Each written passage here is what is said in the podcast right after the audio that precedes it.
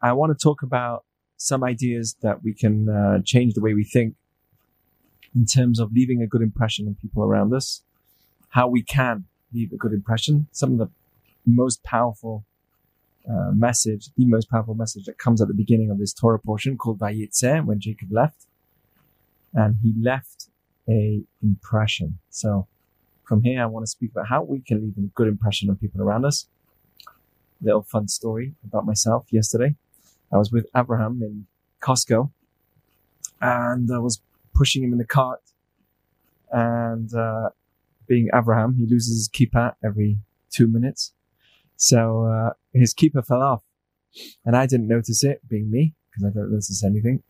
So I keep walking and then all of a sudden someone, uh, comes running after me and says, Hey, is, is this yours? And, uh, I'm really happy with myself, but automatically without even thinking twice, I said, Oh, how did you know? And, uh, in front of the whole store, she just like burst out laughing. And, um, I was pretty proud of myself. It was, uh, it was a good joke and left off the situation in kind of a, what, what was an awkward situation for her. It walked off as a very funny, uh, good feeling, good vibe. She walked off like all happy and it just, it just changed like the the moment. She was a bit embarrassed at first, but then, um, so I felt good. I would say that I felt great. Maybe a fake type of great. I don't know. Um, I made somebody impressed with a situation in a way which was funny. But what I want to talk about really is uh, how we can make an impression on people which is real. So there's making an impression and there's making a real impression. So uh, for most of you that are here, you you weren't in the guys' talks, and even Dan wasn't. So I've been speaking about this recently, and it's very connected into this week's Torah portion. So basically, in this week's Torah portion, it's called Vayetze Yaakov. Jacob leaves. He leaves his home because his brother Esav is trying to kill him. He got the rights to the firstbornship. He got the blessing of his father and he leaves. It says, Vayetze Yaakov mi Beersheva. Jacob went out of the place he was from, which is Beersheva. Vayelech Haran, and he went to another place called Haran, and outside of Israel. He left his home, he left his family, and he went to another place alone. And the obvious question is, why are you telling me where he came out from? We all know where he came out from. That's what we were all talking about is he left his home. So why would the Torah use extra words to tell me that he left when we all know where he left from. Just say he went. And he went to Haran like it would with Abraham, like it would with everyone else. With Isaac, it always says that they went. Why is it different here that Jacob went out? It tells me where he went out from. And Rashi says an amazing commentary. He says, to tell me that he went out, he was, when he went out, he was felt. His leaving was felt amongst the people. Because when a tzaddik leaves a place, he has an impact on the place. And it has an impact when he leaves. As long as a tzaddik, a righteous person, is in the city.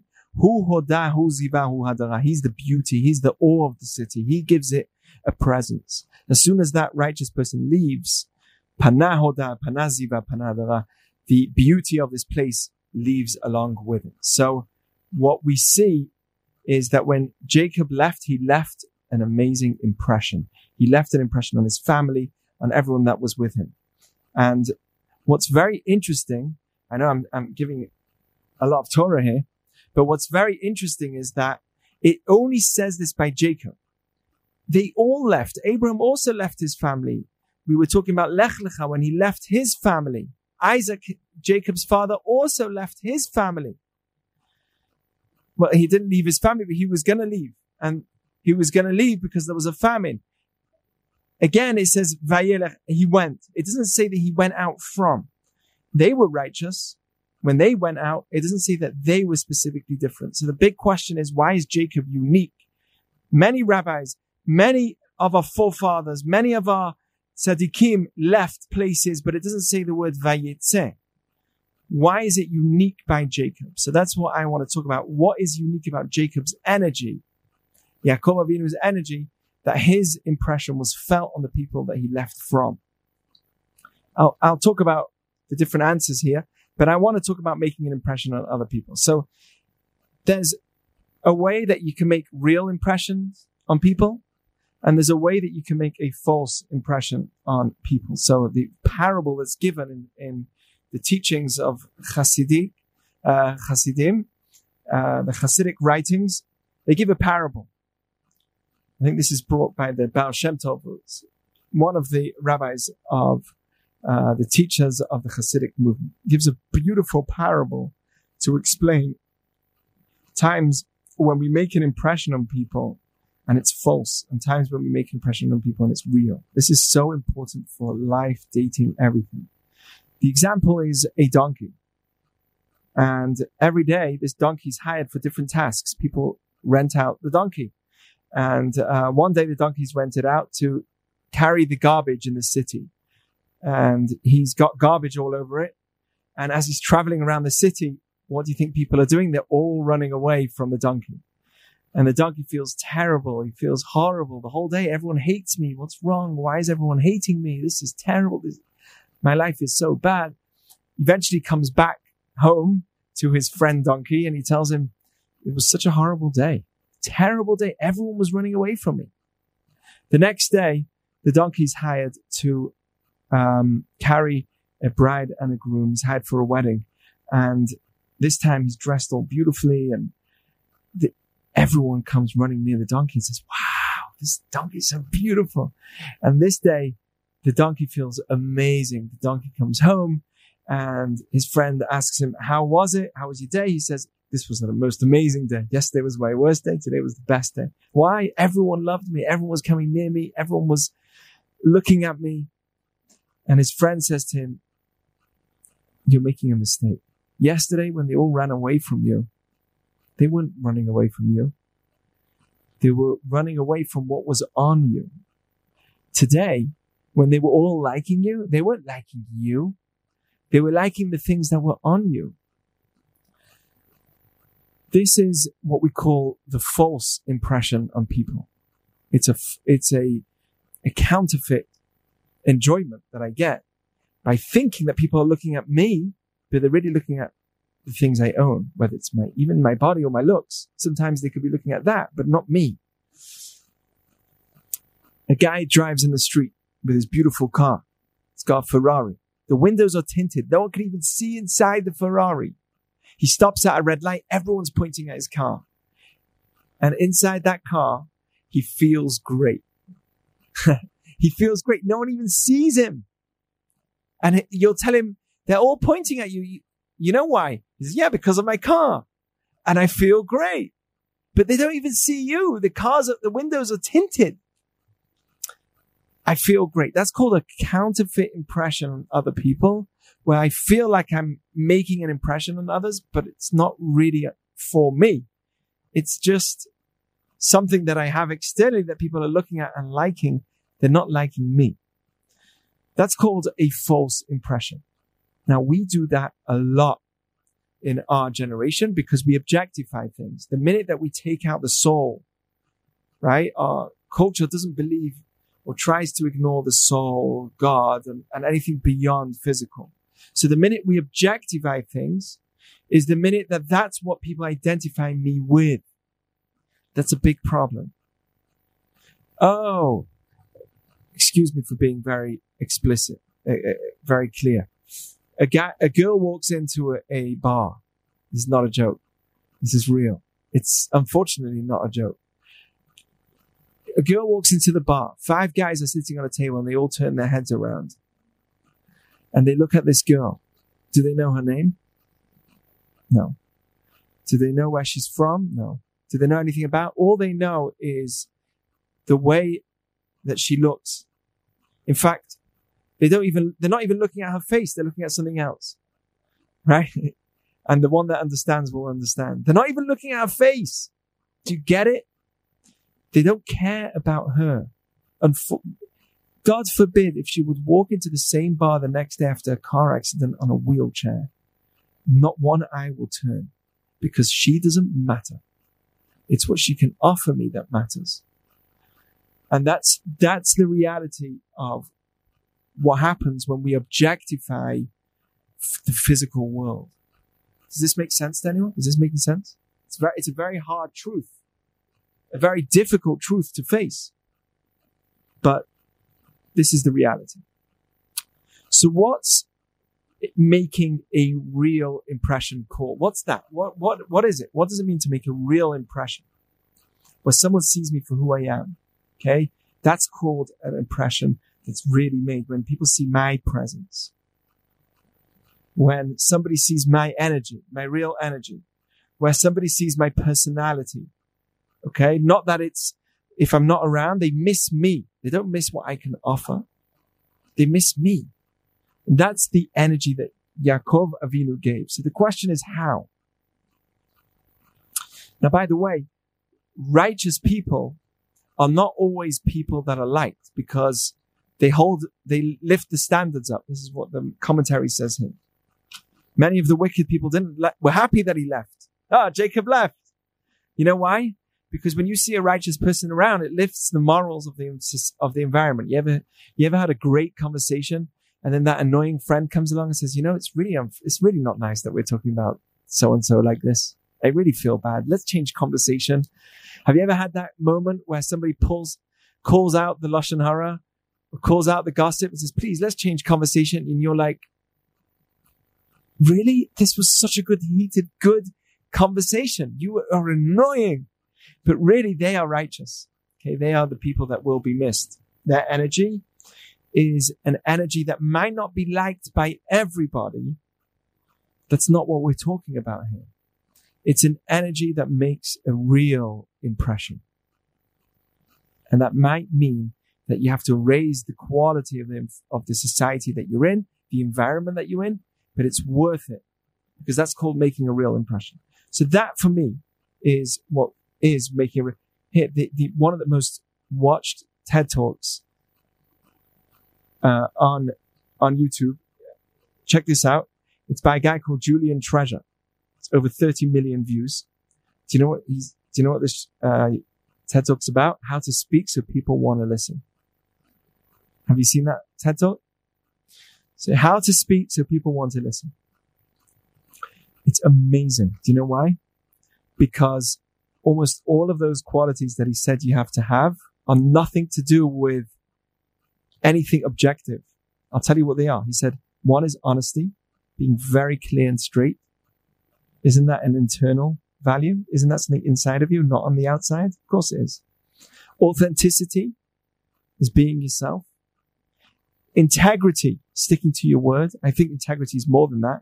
According to the Oxford Dictionary, do you know what the definition of uh, integrity is? I have it written down here somewhere. The state of being whole and undivided. Isn't that a nice definition? just being complete with yourself. And love, which he said means wishing them well. A positive attitude, positive word, positive language. I think when you, one of the best ways to make people like you, in, in a good way, obviously, is if you give them compliments. The more you compliment someone, the more likely they will like you. So, um, honesty, authenticity, integrity, and love, which is wishing them well. That is all internal. You realize we think the way to get somebody's attraction is to having objective things that will cause the attention to come in. But what we're seeing now is for the attention to really last and have a meaningful impression is based on who you really are from inside, how much of a person you've grown from inside, not on the outside. And this is the impression that Jacob left. He went out. It doesn't need to say, the Torah never spares one word talks about some of the most complex laws later on, monetary laws. Every word is concise. Every word is to the detail. But here, it had to tell me that he went out from where he came from, even though we knew he went out to teach me that he left a major impression. Now, I want to say something even crazier. What was unique about Jacob? Remember last week we said that there are three different energies, three tchunot hanefesh. Do you remember this? We said there's three different types of energy, different people. There's chesed people, like we said on our trip, bracha personalities. Then there's gevura people, There's a personality which is more um, punctual, on time, organized, restrictive, all about being formal. Then there's another personality which is called Chaim or uh, Emet, a truthful personality, somebody who always stands for the truth, likes to look deep into things. That's another personality. There are three types of people. Bracha, people, which is somebody who blesses everyone they see. Tov people, people that just want things to be good and organized. Gevura, which is restrictive, that's Isaac. And then there's Jacob people. They look at things from a deeper level. That was Yaakov Avinu. Our forefather was of Jacob. He was Emet. And Emet means he's a Chaim personality. The, the holiday of Sukkot is looking through. Sochachin, to look through the physical reality and see a spiritual dimension. That was Jacob. And that energy is missed. You know why? Because when somebody sees things on a deeper level, not just on the surface level, he sees the real impression of people. He's at harmony. That's why Emet, Aleph, Mem, Taf. Aleph is the first letter of the Hebrew alphabet. Mem is the middle. Taf is the last. That's what truth is. It stands the test of time. But also what truth represents is tranquility and harmony. That's what it says, that a person who's a person of emet is also mushlam. He's complete. He's in, he's in, he's, he's complete with himself. Isn't that the language of honesty, authenticity, integrity, and love? That's the language. It's amazing. So the person that gave the biggest impression more than Abram and Jacob on his surroundings, more than Abram and Isaac was Jacob. By the way, Abraham had a lot of chesed, a lot of kindness. Too much kindness can cause problems. We know that too much kindness can cause you to not have, to, to a state of promiscuity, a state where you give yourself away freely because you feel bad to say no. It's too much kindness can cause, that's why, by the way, out from Abraham, who was his two children? Abraham had two children. He had Ishmael and he had who? We're talking about Abraham, Isaac, and Jacob, right? He had Isaac. So from Abraham came also Yishmael. What was Yishmael's energy? Yishmael's energy is znut, is the hot energy of um, promiscuity. Oops. Oh, so that's that's the energy of that's the energy of Ishmael. That's what came out of Abraham. Then came out Isaac. Isaac was Gevura restriction, discipline. Do you know what came out of him? It came out Jacob, but also came out was Esav. Esav was a man of, um, of uh, uh, kina, of jealousy, of trying to attain as much as he can, theft, murder, right? He just wanted everything. That comes from too much restriction. When you have too much restriction, then the opposite of that will be wanting stuff, right? And wanting to accumulate stuff, power. And then came Jacob. Jacob was the perfect balance of chesed and gevura. That's the perfect balance. That energy was missed. That's why only by him it says, Vayetze Yaakov, Jacob went out. So that's, that's emet. Emet means I see things from deep, deep from within. I don't see things on the surface level. I see things for who they really are, right? You want, you want a good guy? If you want a good guy, this is what you need. You need a guy who's going to look at you for who you really are. Not for your surface level. Not for the things that you can offer. Whether it's your, even your body or your car or stuff like that. Someone who can see you for who you really are. And guys, if you want a really good girl, you also need someone who lives for who she really is and looks at you for who you really are, not for a world which is too objective. That's what a real relationship is. Those people we love. They're not always the ones, even if they're not the ones that I'm going to marry, those are the people we love. You get what I'm saying here? Because they see me for who I really am. That energy is missed. That's Vayetze Yaakov. So how do we, because this is what this guy, uh, Julian Treasure, in the most well-known TED talk, how to speak to people want to listen. How do we get to a state of honesty, authenticity, integrity, and love? Didn't really expound on how you get that. We just, in that short video, he just told us that's what you need. How do you get that? Hey, how do you actually get it? What do you do in order to be a Jacob, which is emet, truth, honesty? How do you get there? And that's this week's Torah portion. Do you know what Jacob did before he went out? He went out, he was told, go and get married. So he left because he was also in danger, but he also went on a mission to build a Jewish people. And he went on this mission. Do you know what rabbis teach us? He stopped on the way for 14 years to study Torah. He said, I'm not doing such a mission without knowing what my mission is. I'm not getting married without knowing who I am. Do you know what Jacob did? This is how he dated.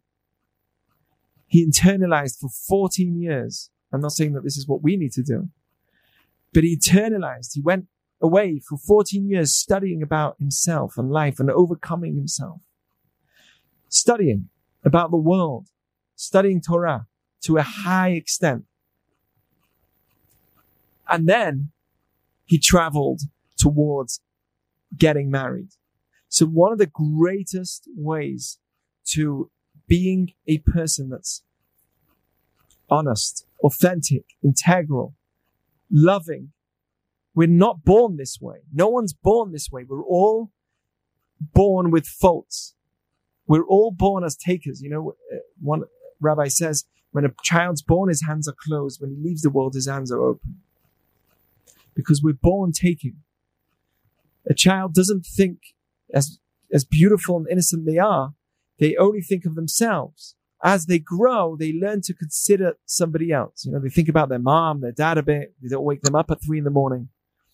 Then they get a bit older. They, they, they consider things, you know, they realize that I shouldn't be making this noise because it's bothering people or whatever. At, at a young age, they, they don't, they just have themselves in, in their own reality that they don't have anything else. As we grow, we need to aim towards becoming a more perfect person. And that's what our job in this world is meant to be. It's meant to be that we work on ourselves to getting to emet. It's not that you get it straight away. Some people are more angry. Some people are more um, uh, lazy. There's all different energies that we need to work on. And how do you work on it? Well, we think you just have it. And the truth is, it's not like that. It takes a lot of study, Torah study, Musar, the Gaon of Vilna says that the point of every human being in this world is to perfect himself, to come to improve his midot. So if your if your biggest challenge is that you get angry, that's your tikkun. That's the thing that you need to fix in this world. How do you fix it? With one of your best energies, what you're good at. But, but one thing's for sure, what you're most challenged at, that's what you most need to work on that's, that's how, so how do we do that? Through Torah study. That's what Jacob was. That's how you get into a place where you're in, you're complete with yourself, where you understand exactly the area where chesed needs to be given and when gevura needs to be given. If, you see, by the way, a person that's too nice and kind and, you know, their, do you know what their problem is going to be? They don't have boundaries and having no boundaries is somebody that's not attractive. We all are attracted to somebody who's very sure, not who's proud, not somebody who's proud, but who's very confident in the way, in the path of living. They're very confident in the way of speaking. I think that's, to me, that's the, one of the most attractive things when you see, when you see someone who's put together, and they have a good direction of how they want to be and who they want to be. To me, that's, that's Emet. That's somebody who's Emet. We, we, we need somebody like that. That's who we should be looking for. Somebody with Emet in them. And how do we do that? One of the ways is where they have a good gevura, where they have a good amount of restriction on themselves. They don't just um, eat when they want to eat. They don't just talk when they want to talk. They actually listen. This is called somebody with a good amount of restriction on himself so that that, that that's, that's called somebody who's attractive. How do you get there? The answer is through Torah study. Eh, eh, eh, if you're, if you're a Jew, you should not be leaving your study of wisdom to school. That's not a Jewish concept. I study every single day. And if I don't, I don't know if Shira is listening, but Shira will tell me, I could tell you didn't study enough today. Go and learn. That's what she would notice if I'm not 100% myself, if I'm not happy. My happiness is really, de- is, is not dependent on anything, but it's definitely improved and impacted by what I do in that day and what I achieve. So I don't know if, if you don't have some kind of book and especially it should be a Jewish book that you are reading from or learning from, something. I don't know what it is, but if there's nothing you're learning right now, then that's going to be a recipe for a lot of challenges because you're not going to feel good with yourself. You have to have some kind of book that you're reading, something. And I'm not, and, and, and, and I, ideally a Jewish book on improving your I mean, that's what I'm going to say because, you know, but improving your character, something on, on skills to living a more, uh, successful life. Now, the beautiful thing is about Torah is it's a lot of stories, like Vayetze is all stories that hidden in it is the message of how to be, improve yourself and how to improve your life. So I, I think that one of the unique ways, the unique qualities of the Torah is to use parables to actually it really drain into my emotions the values that we need, not just reading about them. You know, there's a difference between um, reading a bunch of phone numbers and remembering the names of the people and then having those numbers hidden behind the names. That's how we do it, right? I don't know Dan Spouter's actual cell number. I know his name and that's how it's saved on my phone. Imagine if we were all required to remember. Do you remember when those days? I don't know if you remember, but we actually had to have, we had to remember the phone numbers, dial it in, right? M- many phones didn't actually have on the phone a, besides for a dial, they didn't have, you know, you had to dial in the number. There was no name saved. How many numbers can you already remember? Try and study a, a, a phone book of numbers and remember the numbers off by heart. You know what? You know why you can't? Because our mind needs to be connected emotionally to something. You can't just remember numbers and name and things. It needs to be emotionally connected. We need a story, a parable behind it to send me the message. As much as I talk right now, there's no much, there's nothing as good as a parable that would send you the message as well. And that's what the Torah is. It's one, it's a real message. That's for sure. But it's one big story and amazing stories. And it's so, and it leaves you with so many questions. And when you study all the questions, you're left with, oh, wait a second. I need, I need to see why, what's behind this story. And then the, the drama and this, the, the idea behind the story is what gets you emotionally connected and will give you the answers to life. Much better than somebody who just gives a lecture and speaks for hours on end of, you know, pointing his finger. It's much more powerful when you hear a story and through there the message comes. So that's, that's what Jacob was and his energy was missed specifically. Oh, there were Abram, Isaac. They were also, when they left, their energy was missed, sure. But Jacob's was unique because he was a person on the highest level of Emet. He managed to have Abram's energy, Jacob's, uh, Isaac's energy, and his own unique one, which is to be truthful, to be integral, to see things for who they really are on a, on a much deeper level. Okay, so that's that's my introduction. Don't know if we have much time, but that was my introduction to um, to leaving an impression because he left. What did he leave? He left, he left an amazing impression on the people that he left from. And we want to do that too, whether it's leaving this world or leaving people or speaking to people or having a conversation, having a meaningful conversation. It's about leaving a good impression, being honest. By the way, this whole story of Jacob throughout, he got into a trickster called Lavan. He had to run away. He ran, ran to his uncle called Lavan and he married Lavan's daughter. And he got tricked into marrying the wrong daughter. Then he married Rachel. He married Rachel and Leah. And he was very honest. He worked seven years exactly as he promised in order to get married. And then he worked, worked another seven years. The, the story here is, is a story of truth on its highest level, of integrity. And that's who he was. Anyway, so that's my little introduction of what can really influence and cause you to have shlemut, tranquility also, to be peaceful with yourself, complete with yourself. That's through studying. The more intellectually stimulated you become through Torah, the more wisdom you get in life through Torah, the more happiness you will have, the more deep you will be, the more attractive you will be. Okay. That's number one.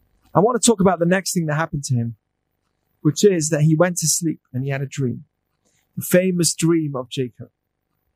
Now, he didn't just dream anywhere. He dreamt and he went to sleep in Makom, in a special place. And that place was Har HaMoriah, Mount Moriah, the holiest place for the Jewish people. Now, he goes to sleep and you know what he dreams of? This dream needs to be studied. It's not just for no reason. He dreams of a ladder that's on the ground and the head of the la- ladder reaches the heavens. sulam mutzav alza. It's a ladder that's on the ground and its head is reaching to the heavens. Malachei godly angels, olim v'yoldim bo, are going up and down this ladder. Going up first, then down. What is going on with this dream? I'll tell you what happens. Hashem's on the top of the ladder and he says to, to Jacob, I am God, the father of your father and Isaac. The, this is the land that you are on. I'm going to give it to you and your children. You were still in the land of Israel. He says, I'm going to make you You'll be like the dust of the land, spread east, north, south, west, all over the world. And you, through you, all the world will be blessed. I'm going to be with you and guard you in every way you go. I would return you to this land exactly how, I have promised you. And Jacob wakes up and he's like, wow, this place is amazing. Man, how awesome this place is.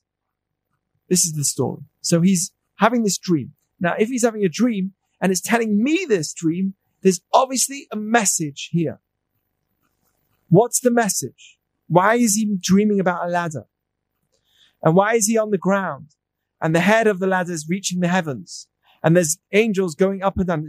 Don't angels come from up there? So shouldn't the angels be going down and then up?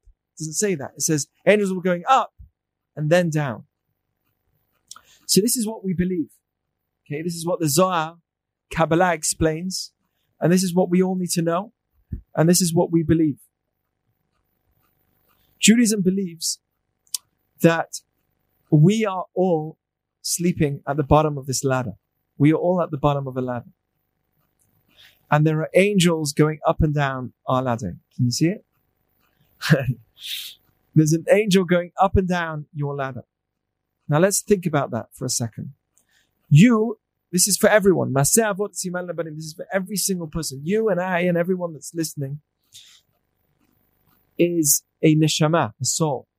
And we believe that the foot of the soul, the bottom of the soul is in the body. But who you really are and your impact is far beyond your physical body. So it's like we are in the, this is all parables, okay? Don't think we're in the shoe right now. But we are all like in the shoe, considering the soul, and much of who we are is way beyond us that we can't even see. And the impact of what we do cannot be really seen, but it's way greater. There's real impact behind what we do. And every time I do a good action, an energy is created in the world. A force is created in the world. Every time I do something bad, a force is created in the world. Do you know what that force is? It's called an angel. An angel is a messenger of Hashem that Hashem allows us to create. So now let me ask you a question. According to, by the way, angels are not physical beings.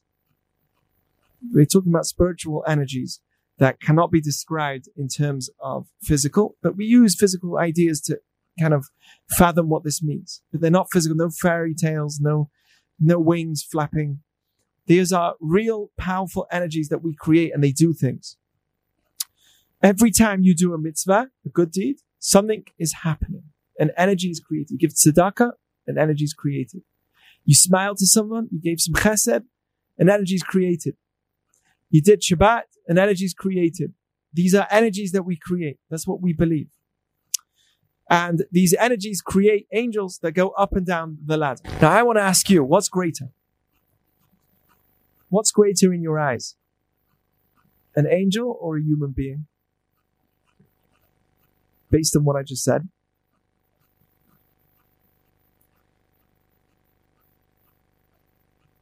A human being because we have the power to create angels. Exactly. We have the power to create them. Now, theoretically, holiness is by the angels. There's no, there's no physical direction that it's pulled in that pulls it to do the wrong thing. An angel that can never do the wrong thing. So in terms of its kedusha, its holiness, there's nothing like the, the angel's way holier. But still, we are the force behind it. And therefore, do you know what it's like? It's like having a pillar of a building. And who puts the pillar there? Humans. In order to create the building. Is the pillar stronger than a human? Of course, it can hold weight that's thousands of tons of weight. A strong pillar can hold tons of weight. Who put it there? A human. Who created it? Well, using physical things, we created it. So a human created it. But what's bigger? What's more powerful? The human. Because a human can make hundreds of those. In reality, what's more strong? The, the, uh, the pillar but it doesn't matter. It doesn't matter which one is bigger in terms of what it does. It's the impact and potential that matters. And our potential is the greatest. We are the only things that are godlike that we could choose in this world to create or destroy and, and create things like God creates. We are the only things that are godlike. That's, that's a Jewish philosophy. So we have the ability to through, this is, by the way, the energy of Jacob. This is Jacob's energy to see the, re, the physical and see be way beyond it. And this is what we're meant to do, is meant to recognize that our actions in this world is like a ladder. And we are on the ground and every single thing I do causes an energy to go up. And what happens is a new energy comes back down. By the way, this is hidden in the Star of David.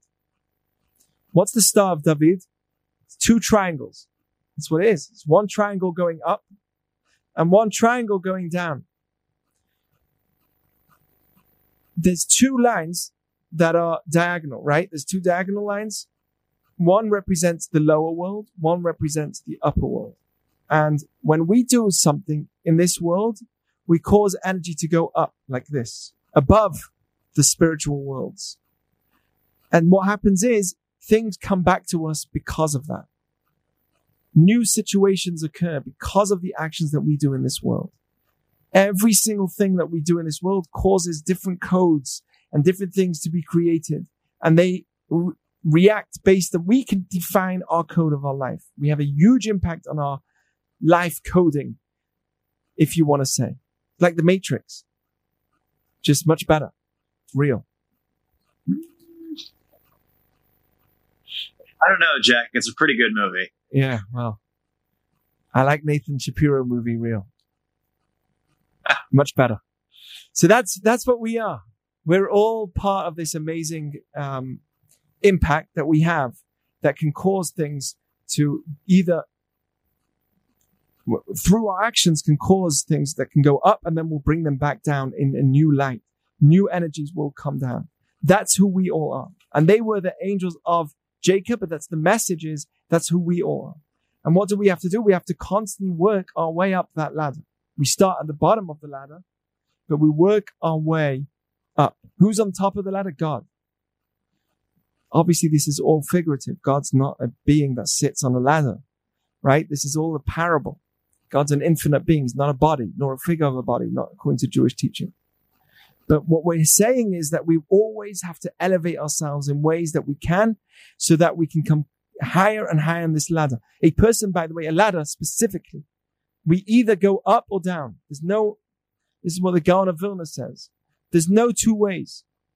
There's no more than two ways. Either you're going up or down. If you're staying on the same level at the age of 30 and then 35, you're the same person as you were when you were 30, you went down. A person is either striving and going up in terms of spiritual success. I'm not talking about financial success. I'm talking about becoming a better person. You're either going up or you're going down. There's no such thing. A child that plays Lego at five years old is beautiful. But if he's still playing Lego, not professionally, still playing Lego at 30, then it, it, they went down. They didn't go up. It's true that they may have improved slightly in their Lego playing, but they didn't go up. They went down. That's called regressing. Going up means from year to year, I'm actually like the ladder. It's taking steps up the ladder. There's, there's only two options. Either I'm going down or I'm going up. I can't be still on my ladder. Being still on your ladder means you're not using your potential to its fullest and you're actually really going down. So this was his dream.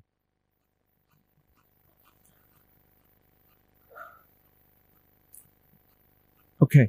Before I finish, I want to talk about some, we have a few minutes, some prophecies that are also told whilst Jacob was on this ladder.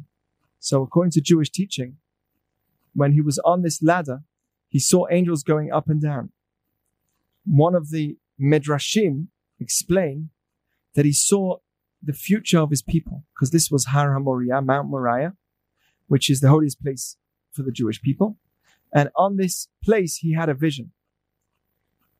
This is taught in the Midrash in many places. And he had a vision. Do you know what his vision was? His vision was that there's going to be four um, nations that will be, we will be subjugated to in the future. I'm sure we had the choice to change that, but he had a vision of exactly what's going to happen to his people in the future. These were the angels that he saw. Let me just translate for you. Some prophecies of what's going to be in the future. Right. The story of Jacob, by the way, was over 3,500 years ago. And, um, what we're seeing, what he saw was the future till today, till this moment and ahead of time.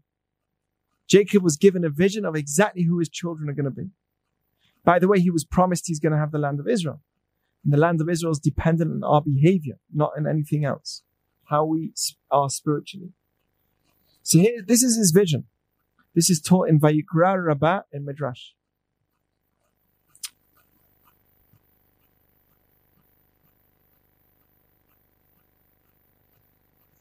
הראה לו הקדוש ברוך הוא ליעקב שרה של בבל. He saw, God so showed Jacob the head of the Babylonians. This, by the way, is a prophecy all throughout the Torah and in the prophets everywhere about the four uh, nations that we would be, so to speak, subjugated to throughout our history. Within each one, there were many nations that chased us and hurt us and, and but we were always, we always knew about each one of them. So this is what Jacob saw when he saw these angels going up. He saw the angel of Babylon going up and then eventually coming down. He saw, by the way, you know, you know, right? We went through what we call four galuyot, four exiles.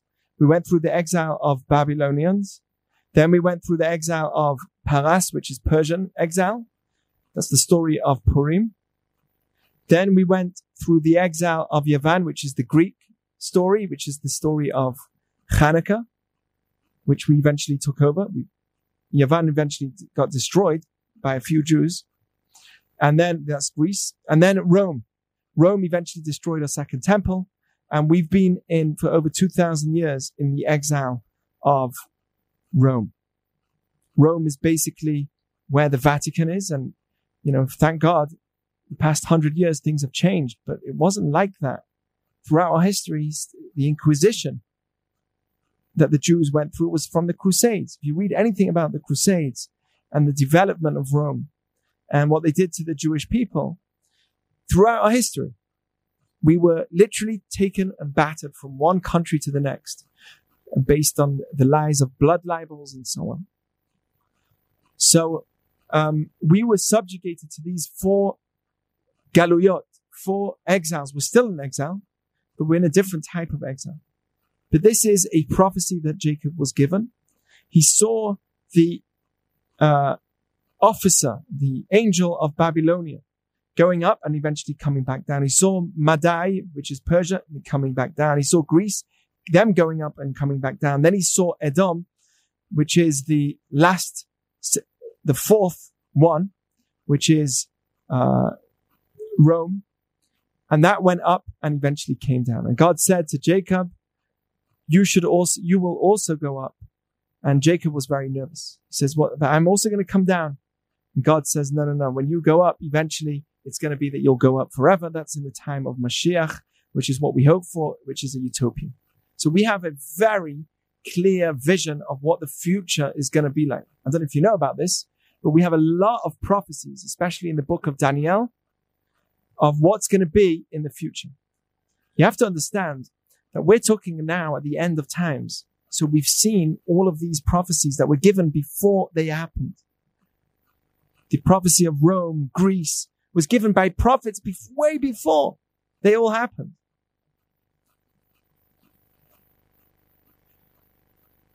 Okay. Uh, what's very interesting is that the past 70 years, things have changed things have changed from in terms of the West and Christianity. They've embraced the Jewish people. Uh, they actually stand up for us, which has never been throughout our history. And what's transitioned into is um, we are now being, we have now been chased, uh, and the the biggest, so to speak, enemy of the Jewish people is radical Islam, whether it's Iran or Turkey or they, Yishmael, Bnei Yishmael, they are the sons of Ishmael. They are the people that are now desiring to destroy us and remove us from our existence. And if you look at the language of what was being, what has been shown, let me just tell you, there's a Tehillim, a Psalms that our Kabbalistic rabbis explain is talking about our times now, where we will be subjugated towards the end, the end of times. There's a Psalms which is Shir Hamalot. There's 15 different Shir Hamalot in Tehillim, in Psalms. And it says there, David sang a song, and he says, if not for Hashem, the Jewish people will not be able to speak. We wouldn't be able to be here to speak. Lulei Hashem Shayalan, Psalm 124. Yomarna Yisrael, Lulei Hashem Shayalanu, Bekum Alenu Adam.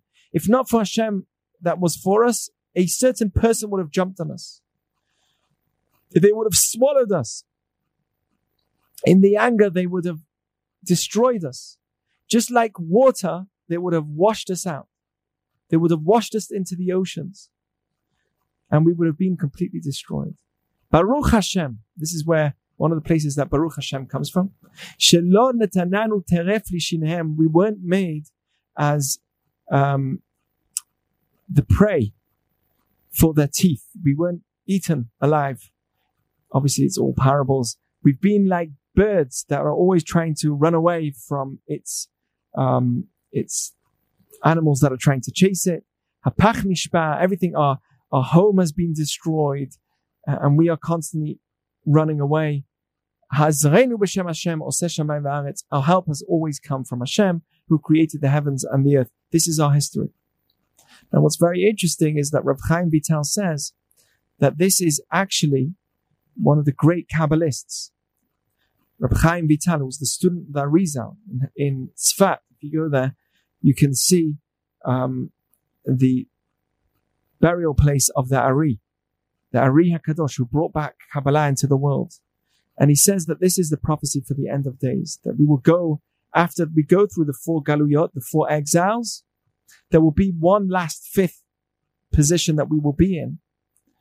And um, that would be a whole new ballgame. That will be a whole different uh, exile that we'll be in. And through that exile, we will come to the salvation through Mashiach. And that's the times that we're in. We're seeing it very clearly. I don't want to take your time because it's late and I've been here for a while, but we have clear, you know, that the Midrash in Tehillim, in Psalm, says that at the end of times there's going to be three world wars. Isn't that interesting? We've been through two. Some rabbis say that the last war, uh, the Gaon of Vilna, who was, who lived over 100 years ago, 150 years ago, I think even more, he said that the last war that's brought down in this Midrash in Tehillim, in Psalms, is going to take a few seconds. It's going to be three. The last war is going to take a few seconds. How can you know that? And by the way, doesn't that sound like a nuclear warfare? There's much more. There's, it's amazing. I can give a whole class on all the prophecies that we have on end of days. But this is, this is amazing. It's, it's really mind blowing. This is brought down in Yecheskel, in Ezekiel, in, in the book of Daniel. Clearly. There's going to be four different types of animals he goes through in the book of Daniel in chapter seven. He goes through four different animals. First, the lion with wings, which represents the Babylonians. Then the bear, which is the, the, which is Paras, Persia. Then the leopard, Greece. And then the final unknown animal with 10 heads. He talks about special animal with 10 different heads. This is Daniel, the book of Daniel written 2000 years ago more than 2,000. Uh, this special animal that you, it can't even be described. It doesn't have a name to it. And it has different horns. And from one of those horns will come out three horns, which represents the last end of times that we're in. Now, all of this is not to scare us, by the way. It's to make us realize the Zohar actually talks about this. Kabbalah talks about what's the point of all of this process towards Mashiach coming. By the way, we always knew also that the Jews will move back to Israel. This is what the Malbim, listen to this. This was written 150 years ago on the chapter of Yecheskel. In the, in the book of Yecheskel, talks about what's going to be in the end. And listen to this. I'll finish off with this. Listen to this language. Don't, you can't tell me that this is human knowledge. It's clear prophecies.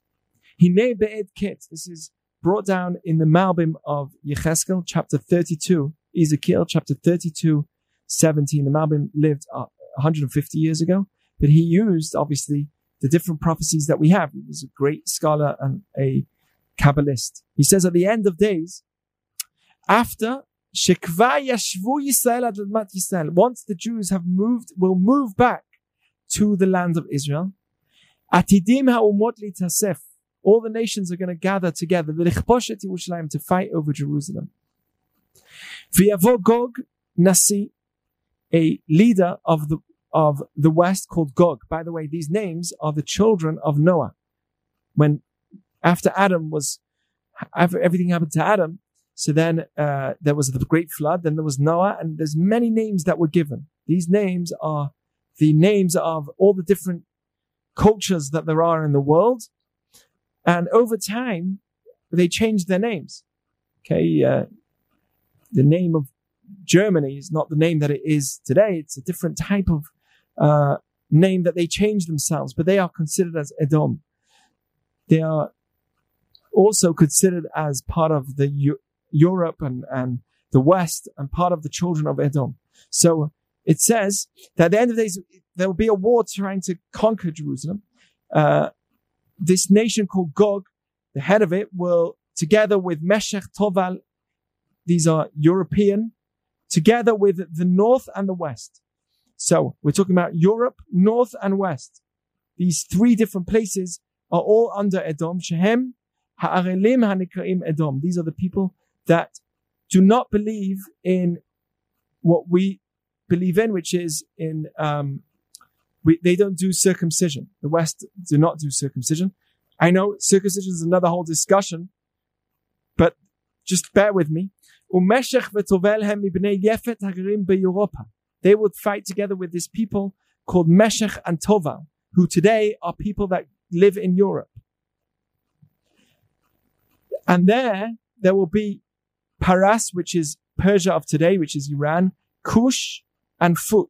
Fut is a, is a, um, uh, Libya. And similarly, Tugr, which is Turkey. These are all languages from people that were before, way before. Okay, Shehem, um, Kulam Nimolim Mechazikim Bedat Ishmaelim. They are all circumcised and they actually have the Ishmaelite religion. They would fight together to take over the land of Israel, of Jerusalem. But what will happen is they will get, there'll be a big confusion. They'll fight with each other, um, because they won't get along, because their belief is different and they will fight for different causes and everything they would destroy themselves. This is the end, the last war. Um, then he says, uh, Tchilam, Mitzrayim, Ashur, Ilam.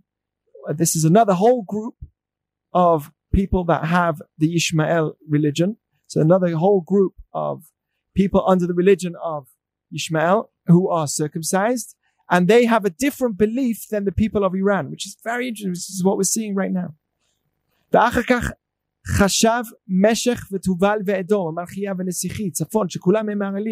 And together with another group of um, Western groups, different countries. By the way, it says in Daniel, these 10, this last animal will be with 10 heads because the leaders of the end of days will be 10 different nations, not the way it always was, where there's like these kings or monarchies. It's different today, where there's 10 different nations that they have power. And they're all going to try and fight. And it says that, um, they will all fight each other at the end and they'll all fall. And then from there, we'll start the process of Mashiach and things will, will there'll be this unity in the world, the knowledge of God, and Mashiach is actually a real person that would lead the Jewish people and save us and so on and so forth. This is all part of our belief. What's the point of all this? Why, why, why do we need all this? So actually, the Zohar brings down that this is not for the Jewish people necessarily, per se. He brings down that this is um, because throughout history, all of these nations that went and destroyed us in ways that you cannot imagine. Today we've moved on, so we think, okay, what's this rabbi talking about? But no, we're talking about Germany. We're talking about the Inquisition. I don't know if any of you have been to Spain. But if you go and see what happened in the Inquisition, just read about it. Jews were tortured in ways that you cannot even imagine. People can't do that and get away scot free. That's not our belief. So Judaism actually believes that the leaders of those times will actually be reincarnated, come back into life, and they will be leaders of their own nations, and they will be fighting against each other, meaning to see their own destruction. And then from that will eventually um, come Mashiach, the salvation. What do we want Mashiach for? So that the world will be in unity, that there will be a oneness of Hashem, there will be peace in the world and the world will enter its own new reality. Actually, we believe that the reality of the world will change slightly. This time that we're in now is a time that we can work on ourselves. Once the Mashiach, so to speak, comes, it's already like a new world and we cannot work on ourselves anymore. These are all the prophecies of the future. This was all taught to Jacob whilst he was on this ladder. There's much more. I'm only giving you basics. Um, but we are in what we call Chavlei Mashiach. What's, what's, for me, what's peaceful to know is that all that we're seeing in the world is a path to somewhere. It's when I believe that there's no path to anywhere, then I get confused and I'm lost. But we actually believe, look, we've had history. We went through the Babel. We went Babylonians. We went through the Greeks. We went through the, the Persians that tried to destroy us. We went through Rome, which have just finished basically. They finished trying to destroy us. Not anymore.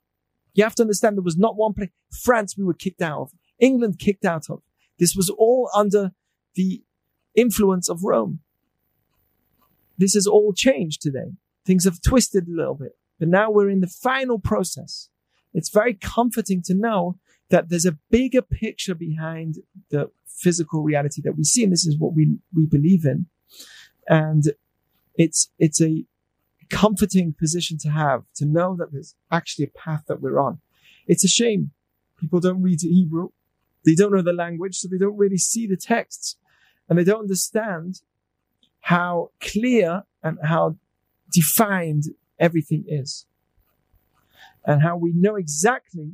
We knew that people were going to go back to Israel, that the Jews are going to go back there. We always knew that. As soon as we entered there, the transition happened because that's a place, Israel's a place of Yishmael. They have a right to that land also. Um, at least some right, because they also have certain mitzvot of Abraham. They have the mitzvah of Brit Milah, and they have the mitzvah of Chesed, of kindness. And for that reason, we believe that they also have a position. That's why they were given, they have uh, Mount Moriah, how Moriah is under their control right now. But it's all a path towards something much greater. But this is what it is. Who would have believed, even a hundred years ago, that there, that the end of days will be a religious war? Religion already from the past hundred years has been something which has been completely dismissed, whether it was Soviet Union or whether it was in Germany. Religion was being completely dismissed. Suddenly, over the past uh, 20, 20 years, since uh, Bin Laden came into the picture, there's suddenly the world got into a religious war and it's gone radical.